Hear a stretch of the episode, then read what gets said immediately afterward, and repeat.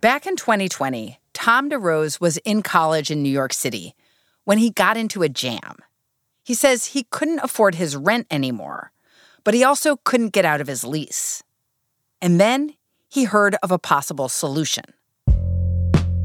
One of my friends told me about Airbnb, which at the time I was extremely skeptical. I figured, okay, I'll put it up on Airbnb and then maybe someone wants it for the weekend. And my expectation was I was not going to be making the baseline rent, the kind of normal rent that I was paying. I would still be losing money, but I thought, well, okay, this can supplement it. So Tom moved in with friends, and he put his place up on Airbnb, a ground-level, street-facing studio apartment in Midtown Manhattan. And this was, like, full of my own ugly furniture, half I found on the street, not designed to be providing a nice experience for people, just as a way to say, here's my apartment. If you want to stay there for the weekend, here's the price. And I was completely booked up. It was extremely surprising how well it worked out. So well that he decided to do more and more. And soon, Tom built a bona fide business where he rented out apartments and listed them on Airbnb. And what did that look like for your wallet? It was really good for me. I mean, I went from basically being a broke college student, like a lot of college students, to someone who had a lot of excess income all of a sudden. How much did you make? During the peak, probably close to $150,000 a year.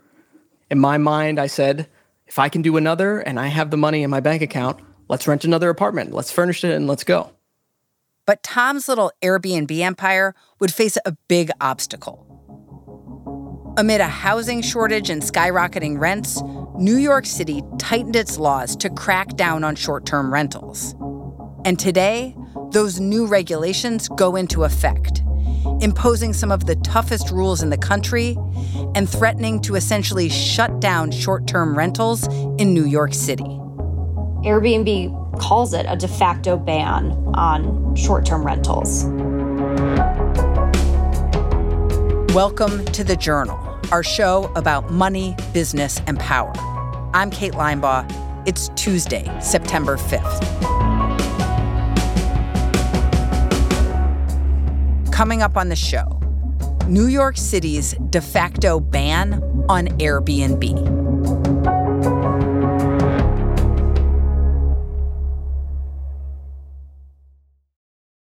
This episode is brought to you by ServiceNow, the AI platform for business transformation. AI is only as powerful as the platform it's built into. Enter ServiceNow. It puts AI to work for people, for employees, for developers, and even your customers, removing frustration and supercharging productivity. On our intelligent platform, AI isn't just a promise. It's happening today. That's why the world works with ServiceNow. Tap the banner to learn more or visit servicenow.com/AI for people.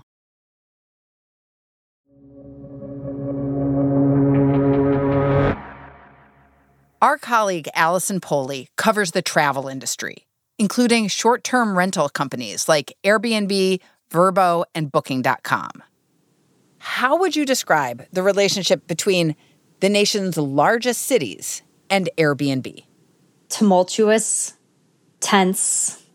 The relationship is litigious as well.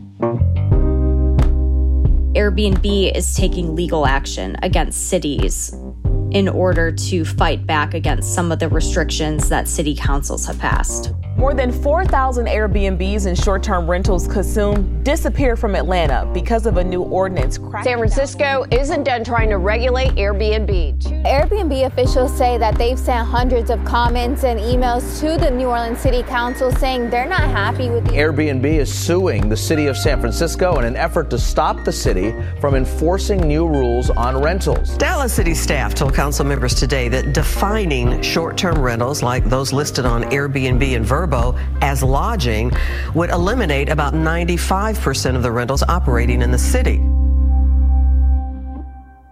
New York City says short-term rentals deplete the housing supply and contribute to rising rents. And the city council has been trying to go after them for a few years. So back in 2018, the New York City Council voted to restrict Airbnb and other short-term rental services. So the bill at that time was trying to prevent landlords and tenants from renting out their apartment for these short-term rentals. Did this law slow down or stop Airbnb rentals in the city? No, it did not, because it was very tough to enforce because the short-term rentals were not registered with the city. So the city really had no way of knowing just how many of them were out there. That first attempt to rein in Airbnb didn't work. The company filed a lawsuit, and the ruling made it hard for the city to enforce its rules. This was just before Tom DeRose started building his Airbnb business. He realized that if he kept signing apartment leases and posting them on Airbnb, he could make a big profit. He says he told the landlords what he was doing. Soon enough, he was managing several properties. And he had a particular vibe that he was going for. Kind of the millennial modern type of vibe. As simplistic as possible, a lot of grays, that kind of look. No primary colors, really. Dark blues, grays, white walls, that kind of thing. Okay. And did you put art on the walls? Yes. Anodyne kind of impressionless art? Exactly. Like out of focus tree, or maybe a picture of the beach in the afternoon. Kind of one step below motel art. I think I ate like a huge amount of other people's food for a while, just because every time someone checked out, it's like, oh, they left a... Every college student's dream. Yeah, it was my dream. I didn't have to pay for food in New York City, and that basically made me feel a whole lot richer. How many did you rent at one time? 8. Personally, 8, but I wasn't the only person on this bandwagon. It was closer to 21 or 22 apartments that I helped, as well as the ones that I ran. So it was pretty easy to do this. Essentially, no matter what you do, you're going to make money from these apartments. It was simply signing a lease, furnishing it, and taking nice pictures, and then ensuring it was clean. It's just arbitrage.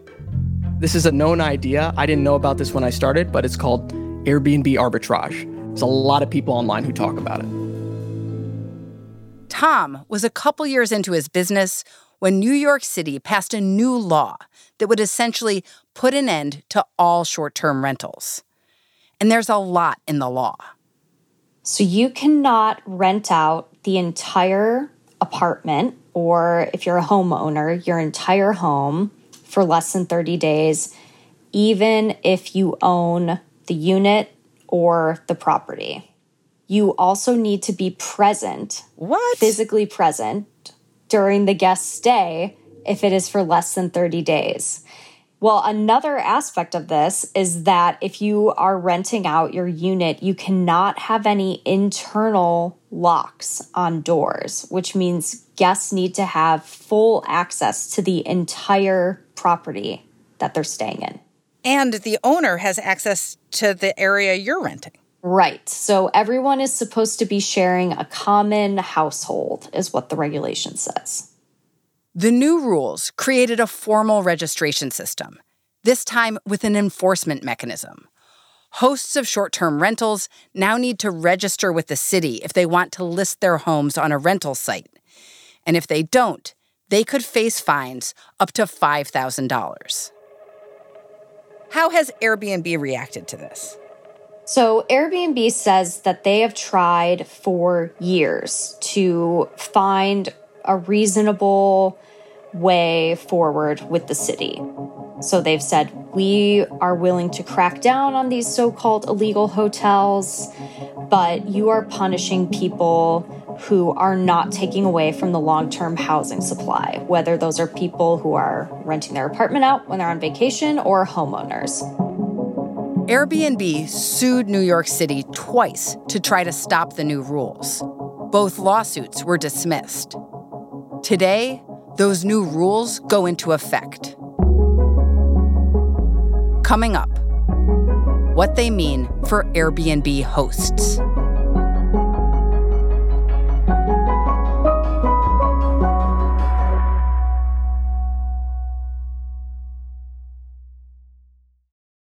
This episode is brought to you by Workday. Get the whole band together with Workday and pair finance and HR on one platform for an epic performance. With Workday AI at the core, you'll make confident decisions faster than ever, and you'll drive flawless business and finance operations with an agile platform that constantly evolves to future-proof your organization. Be a finance and HR rock star with Workday. Visit Workday.com to learn more.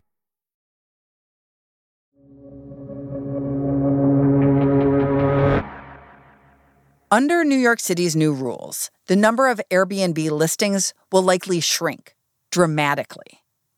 There had been about 40,000 Airbnb listings in the city. But as of late August, New York had approved fewer than 300 applications for short-term rentals around the city. Allison says many hosts are upset.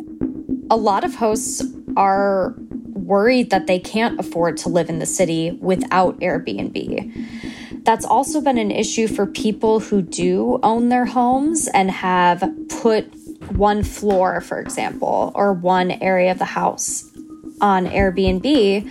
They say that helped pay their mortgage. And some people said they were able to put their kids through college by renting out part of the space. And rather than have a long-term tenant, they're able to make more money with short-term rentals. And it also gives them more flexibility. They don't need to be landlords in this situation. Allison spoke to a host who said these new rules will make it harder for him to live in New York. His name is Kareem Fahmy. He lives in a two-bedroom apartment in Harlem, which he would put up on Airbnb while traveling. He said most of his guests were families who didn't want to book multiple hotel rooms.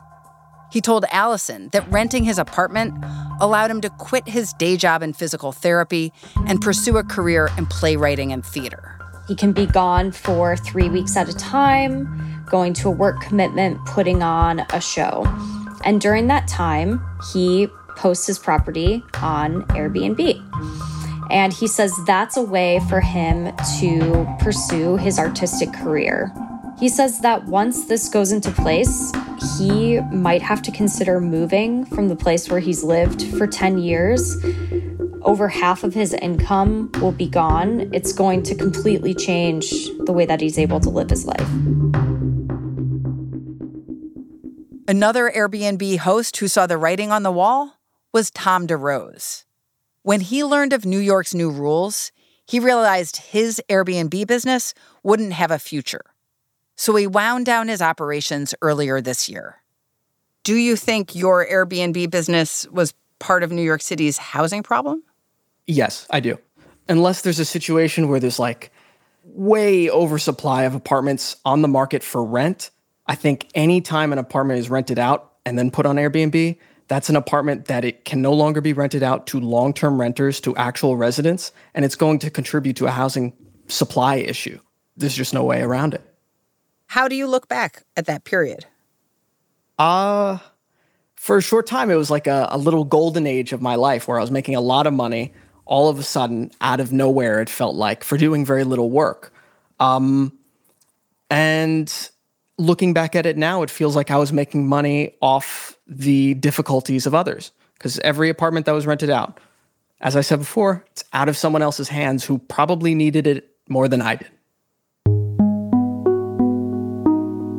How will this affect people who've been having a hard time finding housing in New York?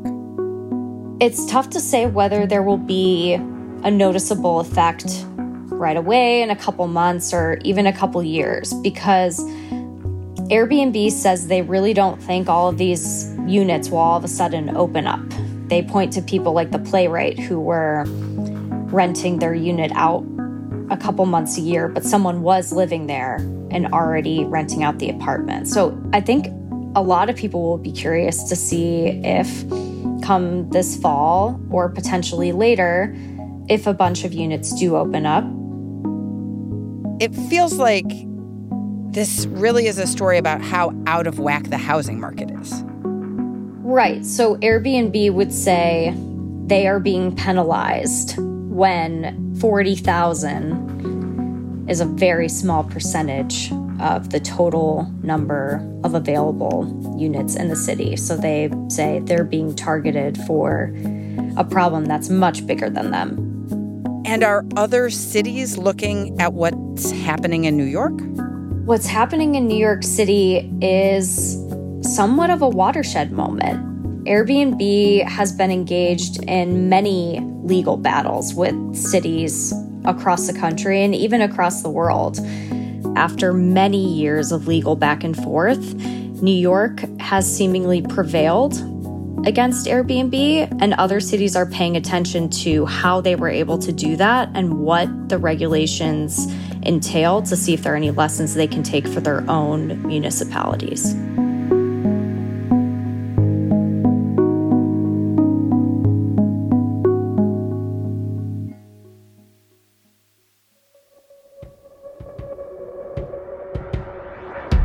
That's all for today, Tuesday, September 5th.